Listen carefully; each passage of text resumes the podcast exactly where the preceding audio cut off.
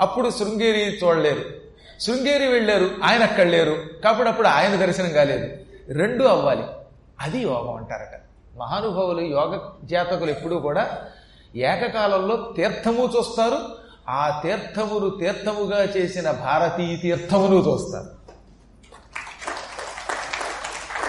ఇప్పుడు అందుకని వాళ్ళు అమ్మయ్య సూర్యుడు ఆగడం కూడా మనకి కలిసి వచ్చింది ఈ వంకతో పరమ పవిత్రమైన చిత్రకూట పర్వతం చూస్తాం. ఆ చిత్రకూట పర్వతం మీద అనసూయాత్రుల యొక్క ఆశ్రమం చూస్తాం వారిని చూస్తాం అనుకుంటూ దిగొచ్చారు.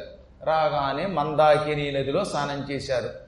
మందాకిని నది స్నానం దేవతలు కూడా కోరుకుంటారు. దేవతలు ప్రతిరోజు అర్ధరాత్రి పూట ఆకాశం నుంచి భూలోకానికి దిగి వచ్చి గంగలో స్నానం చేస్తారు.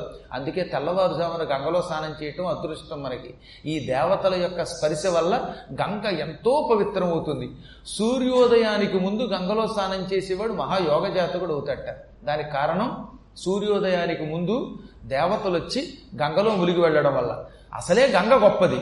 ఆ గంగలో ఇప్పుడు దేవతలు అడుగు పెట్టారు. ఇటు దేవతల యొక్క పాదస్పర్శ ఇటు గంగా స్పర్శ రెండూ కలిసి సూర్యోదయానికి ముందు స్నానం చేసేవాడిని మహాపవిత్రుణ్ణి చేస్తాయి సంపూతుణ్ణి చేస్తాయి వాడికి సకల పాతకాలు తొలగిస్తాయి. అందుకే జ్ఞానులు ఎప్పుడైనా నదీ తీరాలకు వెళ్ళినప్పుడు బ్రాహ్మీ ముహూర్తంలో స్నానం చేస్తారు. సూర్యోదయానికి ముందు స్నానం చేస్తారు. ఇప్పుడు దేవతలంతా స్నానాలు పూర్తి చేసుకుని అనసూయాదేవి దర్శనానికి వెళ్ళారు. అమ్మ అనసూయ రక్షించు రక్షించని సాష్టాంగ దండ ప్రణామం చేశారు. అనసూయతో జరిగిందంతా చెప్పారు. మేము బ్రహ్మ దగ్గరికి వెళ్ళాము ఆయన నీ దగ్గరికి పంపాడు. నీకు ఈ పాటికే తెలిసి ఉంటుంది. సతీ సుమతి సూర్యోదయం జరగకుండా ఉండాలని చెప్పించింది. వినా సూర్యోదయం అదే సూర్యు సూర్య భగవానుడు ఉదయించకపోవటం వల్ల ఏమైపోయింది? మార్తాండు నుదయాస్తమయములు లేకుంట లోకం బులెల్ల నిశ్చేతనం బయ్యే సూర్యుడు ఉదయించకపోవటం వల్ల లోకాలన్నీ చేతనత్వం లేకుండా అయిపోయాయి యజ్ఞములు ఆగిపోయాయి సంధ్యావందనాలు ఆగిపోయాయి ఆహారాలు స్వీకరించటం మొదలైన పనులు ఆగిపోయాయి అనేకమైన సృష్టి క్రియా కలాపములన్నీ ఆగిపోయాయి. ఇలా మరికొంతకాలం జరిగిందంటే భూమి నాశనం అవుతుంది సూర్యుడు స్తంభిస్తే కాలం స్తంభిస్తుంది కాలం స్తంభిస్తే ప్రళయం వస్తుందిట.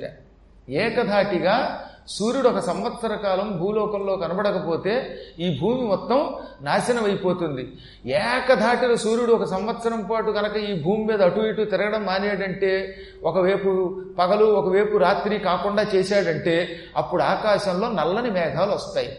ఆ మేఘములు తమయంత తాము ఆకాశాన్ని ఆవరిస్తాయి. అలా ఆవరించిన మేఘములు ఏకధాటిగా నూరేళ్ళు వర్షం కురిపిస్తాయి. ఆ నూరేళ్ళ వర్షంతో పైనుంచి దపదపదప పడుతున్న ధారలతో భూమి మొత్తం నాశనమైపోతుంది. భూమంతా భూమి అంతా మునిగిపోతుంది. ఈ భూమి మీద ఒక్క జీవి మిగలడు. అకాల ప్రళయం వస్తుంది. జలప్రళయం వస్తుంది. కాబట్టి తల్లి ఈ ప్రళయాన్ని ఆపాలి. సూర్యోదయం జరిగేలా చెయ్యాలనగానే ఆవిడేమన్నది? అనుపమము ఆ పతివ్రత మహత్వము. అనుపమమా పతివ్రత మహత్వము దాని అధక్కరింపరాదు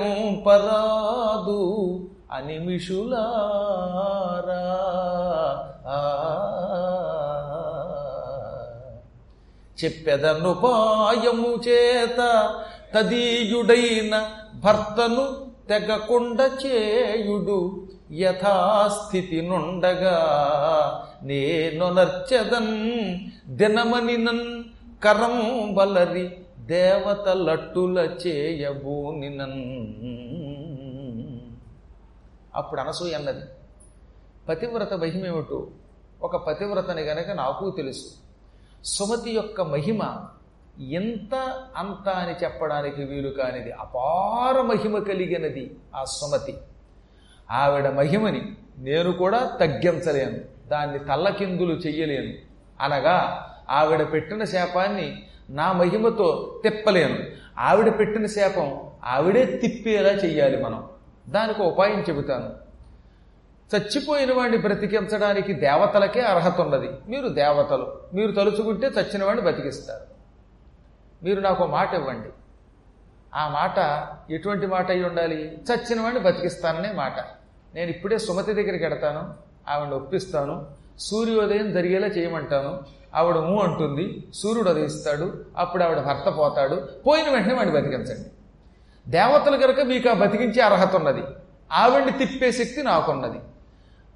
చచ్చిన మానవుడిని బ్రతికించే అధికారం ఎంత పతివ్రతనైనా నాకు లేదు. ఒక్క నా భర్తని బతికించుకునే శక్తి తప్ప నాకు ఇతరులను ఎవరిని పెడితే వాడిని బతికించే అర్హత లేదు. అలా బతికించడం మొదలెడితే ఈ భూమి నాశనం అయిపోతుంది. భూమికి కొన్ని నియమాలు ఉన్నాయి మనకి శక్తులు ఉన్నాయి కదా అని ఆ శక్తులు దుర్వినియోగం చేయకూడదుగా? అలా చేస్తే ఈవిడి శక్తి పోతుంది. కాబట్టి వాడు చచ్చిపోతే బతికించే శక్తి మీకున్నది గనక మీరు దేవతలు గనక ఆయువు ఇవ్వగలరు గనక వాడిని బతికించండి. నేను సూర్యోదయం అయ్యేలా చేస్తాను. ఇద్దరికీ బాగుంటుంది. అనగా అత్యావశ్యక స్థితిలో ఒకళ్ళిద్దరిని ఎప్పుడైనా బతికించాలంటే మేము సిద్ధమే. వాడిని బతికిస్తాం. నువ్వు మాత్రం సూర్యోదయం అయ్యేలా చెయ్యి. అన్నారు వాళ్ళు. ఎందుకంటే ఇప్పుడు సుమతి ఒక నియమం పెట్టుకుందిట. ఏమిటో తెలుసా? నేను ఎవడైనా నా దగ్గరకు వచ్చి సూర్యోదయం అవ్వాలని కనుక ప్రార్థించాడా? వాడిని భస్మం చేస్తానని శపథం పట్టు కూర్చుంది ఇంట్లో. అది గొడవ ఇక్కడ అసలు గొడవ. లేకపోతే ఈ దేవతలు వెళ్ళి అడగచ్చు కావండి ఏవమ్మా సూర్యోదయం అయ్యేలా చెయ్యమ్మా? అప్పుడు సూర్యుడు తీస్తే నీ భర్త పోతాడు తల్లోయ్. వాడిని మేము బతికిస్తామమ్మా అని అడగచ్చుగా వీళ్ళే అని మనకు అనుమానం రావచ్చు. ఆవిడ ఒక శపథం చేసింది. నా గడప ఎవరైనా తొక్కి నన్ను సూర్యోదయం అయ్యేలా చేయమని అడిగారా వాళ్ళందరినీ భస్మం చేసేస్తానందట అని ఇంట్లో కూర్చొని తలుపేసి కూర్చుంది. ఒక్క శపథం పురుషుల విషయంలో పట్టింది ఆవిడ. స్త్రీలకి ఎలాగో ధైర్యం లేదు వెళ్ళరు. ఈవిడంటే పతివ్రత కనుక ఈవిడ ఒక ఆవిడ శాప పెట్టిన ఈవిడికి ఏం అవ్వదు కనుక ఈవిడ వెళ్ళగలదు. అందుకని దేవతలు ఈవిడి ఈవిడ ఈవిడేమంది నేను వెళ్ళగలను ఆవిడ మార్చగలను. కానీ వాడు చచ్చిపోతే బతికించే బాధ్యత మీది అన్నది. ఇప్పుడు అందరూ కలిశారు. కలిసి అనసూయ దేవతలు సుమతి యొక్క ఇంటికి వచ్చారు సుమతి తలుపు వేసుకు లోపల కూర్చున్నది. ముందు దేవతలు తలుపు తట్టారు. నేను తలుపు తీయను అన్నది. అమ్మ సుమతి అత్రి పత్నిని అనసూయను వచ్చానండి ఆవిడ వెంటనే తలుపు తీసింది ఆవిడ. అంటే అనసూయ ఎంత గొప్పదో ఆలోచించండి. ఆవిడ ఎంత ప్రఖ్యాతి పొందిందో. ఆవిడ పేరు విని వినడంతో టక్కున తలుపు తీసి రా తల్లి పరమపతివ్రత వచ్చామని. అనసూయ లాంటి వాళ్ళ పేరు ఆ రోజుల్లో ఎంత మారుమోగేదో. ఒక్కోసారి ఎలా విచిత్రంగా ఉంటుందో తెలుసా? చాలా కాలం క్రితం నాకు చాలా అత్యావశ్యకమైన స్థితి ఉండి హైదరాబాదులో ఒక ఇంటికి వెళ్ళాను. ఆ ఇంటి తలుపు తట్టాను. ఏదో కారణం అంటే అవన్నీ మీకు అనవసరం. తలుపు తట్టగానే ఆయన అర్ధరాత్రి ఎవరండి? అన్నాడు ఆయన. అయ్యా నన్ను పద్మాకర్ అంటారని కానీ టపుక్కుని తలుపు తీసి కాళ్ళ మీద పడి లోపలికి తీసుకెళ్ళి ఆ రోజు చేసాడండి ఆయన మర్యాద. నా జీవితంలో మిమ్మల్ని చూస్తాను అనుకోలేదండి. సంపూర్ణ హనుమద్వైభవం విన్నానండి. గుంటూరులో చెప్పింది అని హైదరాబాద్లో పాప ఆయన చాలా ఆశ్చర్యపోయాడు. నేను నిజంగా చెప్పాలంటే వ్యక్తిగతమైన పని మీద వెళ్ళాను. ఆయనే చేయగలడు కనుక ఇక ఆ తర్వాత పని ఏం చేయడం పెట్టి నన్ను ఇంట్లో కూర్చోబెట్టి ఆయనే చేశాడు. ఒక్కొక్కప్పుడు చాలా చిత్రంగా ఉంటారు వాడు మనకి.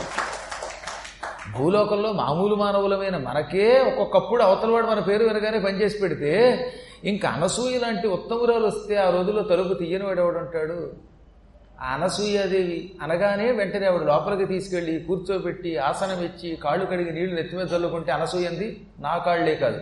బయట చాలామంది ఉన్నారు వాళ్ళ కాళ్ళు కడగాలి అనగానే ఆవిడ తెల్లబోయింది. అనసూయ మాట ఎవరు కాదనకూడదు. ఎవరు తల్లి వచ్చింది అనగానే అదిగో ఆయన ఇంద్రుడు. ఆ పక్క కూర్చున్నవాడు ఉన్నాడే ఆయన యముడు. నీకేం భయం లేదులే. మీ ఆయన కోసం రాలేదు. నిన్ను పట్టుకుని బతిమాలడానికి వచ్చాడు యముడు కూడా. ఇంకా ఎదురుగుండా ఉన్నవాడు అగ్ని. ఈయన నిరుతి ఈయన వరుణుడు ఈయన వాయువు ఆయన కుబేరుడు ఆయన ఈశానుడు. ఈ వరుసగా ఈ తొమ్మిది మంది ఉన్నారే వీళ్ళు ఆదిత్యాది నవగ్రహాలు. ఈ సూర్యుడు పైన ప్రస్తుతం ఆకాశంలో స్తంభించాడు. ఆయన అపార శక్తి కలిగిన వాడు అవడం వల్ల ఈ మారువేషంలో నీ దగ్గరికి రాగలిగాడు. వీరంతా నవగ్రహాలు. ఇంకా ఈ పక్కన ఉన్నటువంటి వాళ్ళు నక్షత్రాలు. ఆ పక్కన ఉన్న వాళ్ళు రకరకాల దేవజాతుల వాళ్ళు. కొందరు గంధర్వులు కొందరు కిన్నరులు కొందరు కింపురుషులు కొందరు సురలు కొందరు సాధ్యులు కొందరు చారణులు కొందరు అసురులు ఇంతమంది వచ్చారు. అనగానే ఇంతమంది నా ఇంటికి రావడం వెనక అతని కారణం ఏమైనా ఉన్నదా అంటే కారణం లేకపోవడం లేదు. నువ్వు పెట్టిన శాపంతో లోకం అంతా రణం అయ్యింది అదే ఈ కారణం.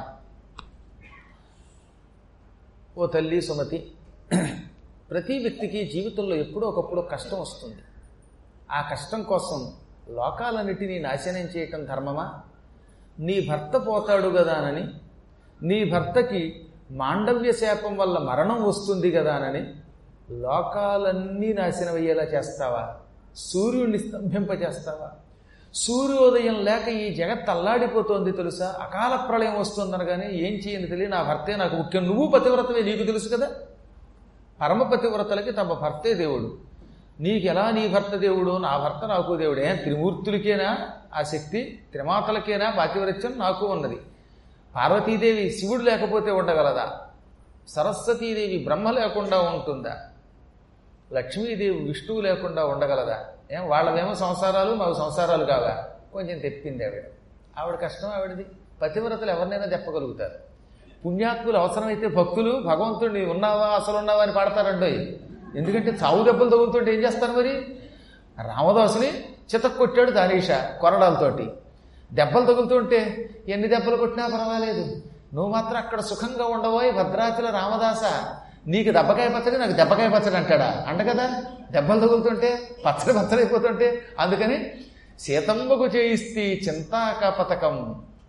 పదివేల వరహాలు రామచంద్ర అన్నాడు ఆయన. సీతమ్మకి చింతాక పథకం చేశాడు చింతాకు కష్టమండి ఈ మధ్యన ఎవడో చింతాకు అన్నాడు. చింతాకును బచ్చలాకు లేకపోతే తోటకూరాకు గోంగూరాకు కాదు అది. చింతాక అంటే మణులు పొదగబడిన ఒక పథకం. రత్నగ్రైవేయ చింతాక లోల ముక్త ఫలాన్విత. రత్నముల చేత తాపడము చెయ్యబడిన మెడలో ఉన్న చింతాక అనే ఒక పథకము కలిగినది అమ్మ ఆ చింతాక పథకం అని ఒక పథకం ఉంటుంది వాటిని ఇంత ఉంటుంది అది మధ్యలో మంచి ఆకుపచ్చ రాయి ఉంటుంది. దాన్ని చింతాక పథకం. అది సంస్కృత శబ్దం. మన వాళ్ళకి ఎంతసేపు చింత చిగురు పచ్చడి మీద వాటి మీద దృష్టి కదా? అందుకని పాపం ఆయన చింతాక పథకం అంటే వీళ్ళు చింతాకు పథకంట తోటకూర పథకంట బచ్చలాకు పథకంట అంటే మొదలెట్టారు అనమాట సరే ఎందుకు ఎందుకు చెప్తున్నానంటే నాలుగు దెబ్బలు తగిలేసరికి ఒళ్ళు మండి సీతమ్మకి పథకం చేయించాను నీకు ఈ పదివేల హార బరహాలతోటి పథకం చేయించాను లక్ష్మణుడికి ఆభరణం చేయించాను. ఎవడబ్బా సొమ్మని కులుకుతూ తిరిగేవు రామచంద్ర అన్నాడు. అంతటి రామదాసు మహాకవి పండితుడు జ్ఞాని గుడి కట్టినవాడు. ఆయన కూడా గుడి కట్టినవాడు కూడా వీటి మీద గుండు కొడుతూ ఉంటే మండిపోయి ఈ డబ్బులన్నీ పుచ్చుకొని నగలన్నీ వేసుకుని టింగు రంగాన్ని తిరుగుతావా? ఎవడబ్బా సొమ్మని కులుకుతూ తిరిగేవు రామచంద్ర? మీ నాన్నగారు సొమ్ము అనుకున్నావా అన్నాడు ఆయన. దెబ్బతో రాముడు దిగొచ్చాడా లేదా? రాముడు కూడా దిప్పితేనే దిగొస్తాడేమిటో మరి. మనం రోజు రామ రామ రక్షించంటే రాడు. రామ రామ అంటే రామ్మ మేము రామమ్మ అంటాడా? తిటితే మాత్రం వస్తాడా? అప్పుడప్పుడు చూసారు చాలామంది భక్తులు అంతే ఇదిగో నువ్వు గనక రాకపోయావంటే ఈ రోజు నుంచి నీకు నైవేద్యం పెట్టని ఏం చేస్తావో? అని బెదిరించే భక్తులు బెదిరించగానే అమ్మో నువ్వు నైవేద్యం పెట్టకపోతే కష్టం అని వచ్చారు. అలాగే కాళహస్తీశ్వర మహాత్మ్యంలో ఒక అర్చకుడు ఒళ్ళు మండిపోయి శివుడి మీద రోజు నీకు నైవేద్యం పెడుతుంటే నాకు తిండి లేకుండా చేస్తావా? డబ్బులు లేకుండా చేస్తావా? నీ గుడికి తాళం పెట్టేస్తున్నాను. రేపటి నుంచి దీపారాధన లేదు. నీకు మహానివేదన లేదన్నాడు. మహానివేదన లేదు దీపారాధన లేదనగానే శివుడు ప్రత్యక్షమై నీకు డబ్బు ఎంత కావాలంటే అంత ఇస్తాను నాయన. నా గుడికి మాత్రం తలుపెయ్యొద్దు దీపారాధన నువ్వే చెయ్యి. ఇంత నైవేద్యం పెట్టన్నట్ట. ఏ? ఇదేదో ముందే వచ్చగా? ఇస్తే ఈయన బెదిరించడుగా? శివుడు అలా కాదు. కొంత పరీక్షిస్తాడు. నాలుగు తంతాడు తన్నినప్పుడు మనం తట్టుకోవాలి. అప్పుడప్పుడు కొంచెం తెప్పాలి. రోజు తెప్పకండి సోమ మళ్ళీ. ఏదో నాలుగు రోజులు నవరత్నాల చుట్టూ నవగ్రహాల చుట్టూ పరి ప్రదక్షిణ చేసి నాలుగు రోజుల నుంచి ప్రదక్షిణ చేశా. మధ్య మధ్యలో సెల్ ఫోన్ మాట్లాడుకుంటూ మరీ ప్రదక్షిణ చేశా. సెల్ ఫోన్లో పద్మాకర్ గారు చదివిన స్తోత్రం చదువుకుంటూ ప్రదక్షిణ చేశా. ప్రత్యక్షం కావా? రేపటి నుంచి నీ గుడుకు తలుపేస్తానంటే మనం తలుపేస్తామంటే నీకు ఇక్కురుమండం మనకంత భక్తి ఉండద్దు. పైగా మనం ఎప్పుడైనా అలగడానికి వెనకాతల మన దగ్గర అంత ఉపాసనా బలం అంత ఆర్తి ఉండాలి. ఆర్తి కలిగిన వాడు పరమ భక్తుడైన వాడు తెప్పితే దిగొస్తాడు. ఆయన అందువల్ల ఏమిటంటే ఇదిగో ఈ మహానుభావులంతా కూడా వచ్చారు. నీకు తెలుసు ఆ విషయం. మాకు కష్టం వచ్చింది. అని వీళ్ళంతా మొరబెట్టుకుంటూ ఉంటే ఆవిడ ఏమంది? త్రిమాతలదేనా పాతివ్రత్యం. వారికి మాత్రమే భర్తలు ఉంటారా మాకు భర్తలు ఉండరా ఏం వాళ్ళ భర్తలు ఎప్పుడు అక్కడే ఉంటారా? మా భర్త మాత్రం శాపం వల్ల పోతాడా? అని కొంచెం తెప్పింది అప్పుడు చిరునవ్వు నవ్వి అనసూయ తల్లి కర్మమయమైన దేహులం మనం పాంచభౌతికం మన శరీరం. ఈ పంచభూతాల వల్ల ఏర్పడింది మన శరీరం. ఒకానొకప్పుడు ఆ దివ్య శరీరం నుంచే బయటకు వచ్చిన జీవాత్మలం మనం. భూమి మీద స్త్రీలుగా పురుషులుగా నపుంసకులుగా ఇంకా అనేక రకాల జీవరాశులుగా పుట్టాం. ఈ పుట్టినప్పుడు అనేక కర్మలు చేశాం. మనం చేసిన కర్మముల యొక్క ఫలితం మనం అనుభవిస్తున్నాం. వాళ్ళు కర్మలకి అతీతంగా అంటకుండా ఉంటారు. ఏ కర్మ వాళ్ళని అంటది. ఎందుకంటే వాళ్ళు కర్మ చేస్తున్నాం అనుకోరు. మనం చేస్తున్నాం అనుకుంటాం. అది మనకి వాళ్ళకి తేడా. కాబట్టి నీకు ఆ విషయం తెలుసు. నీ భర్త మరణం చెందినా చెందిన వాడిని మరి మరణించిన వాడిని బ్రతికించే బాధ్యత మాది. నేను ఈ దేవతల సాక్షిగా చెబుతున్నాను. నువ్వు సూర్యోదయం అయ్యేలా చెయ్యి.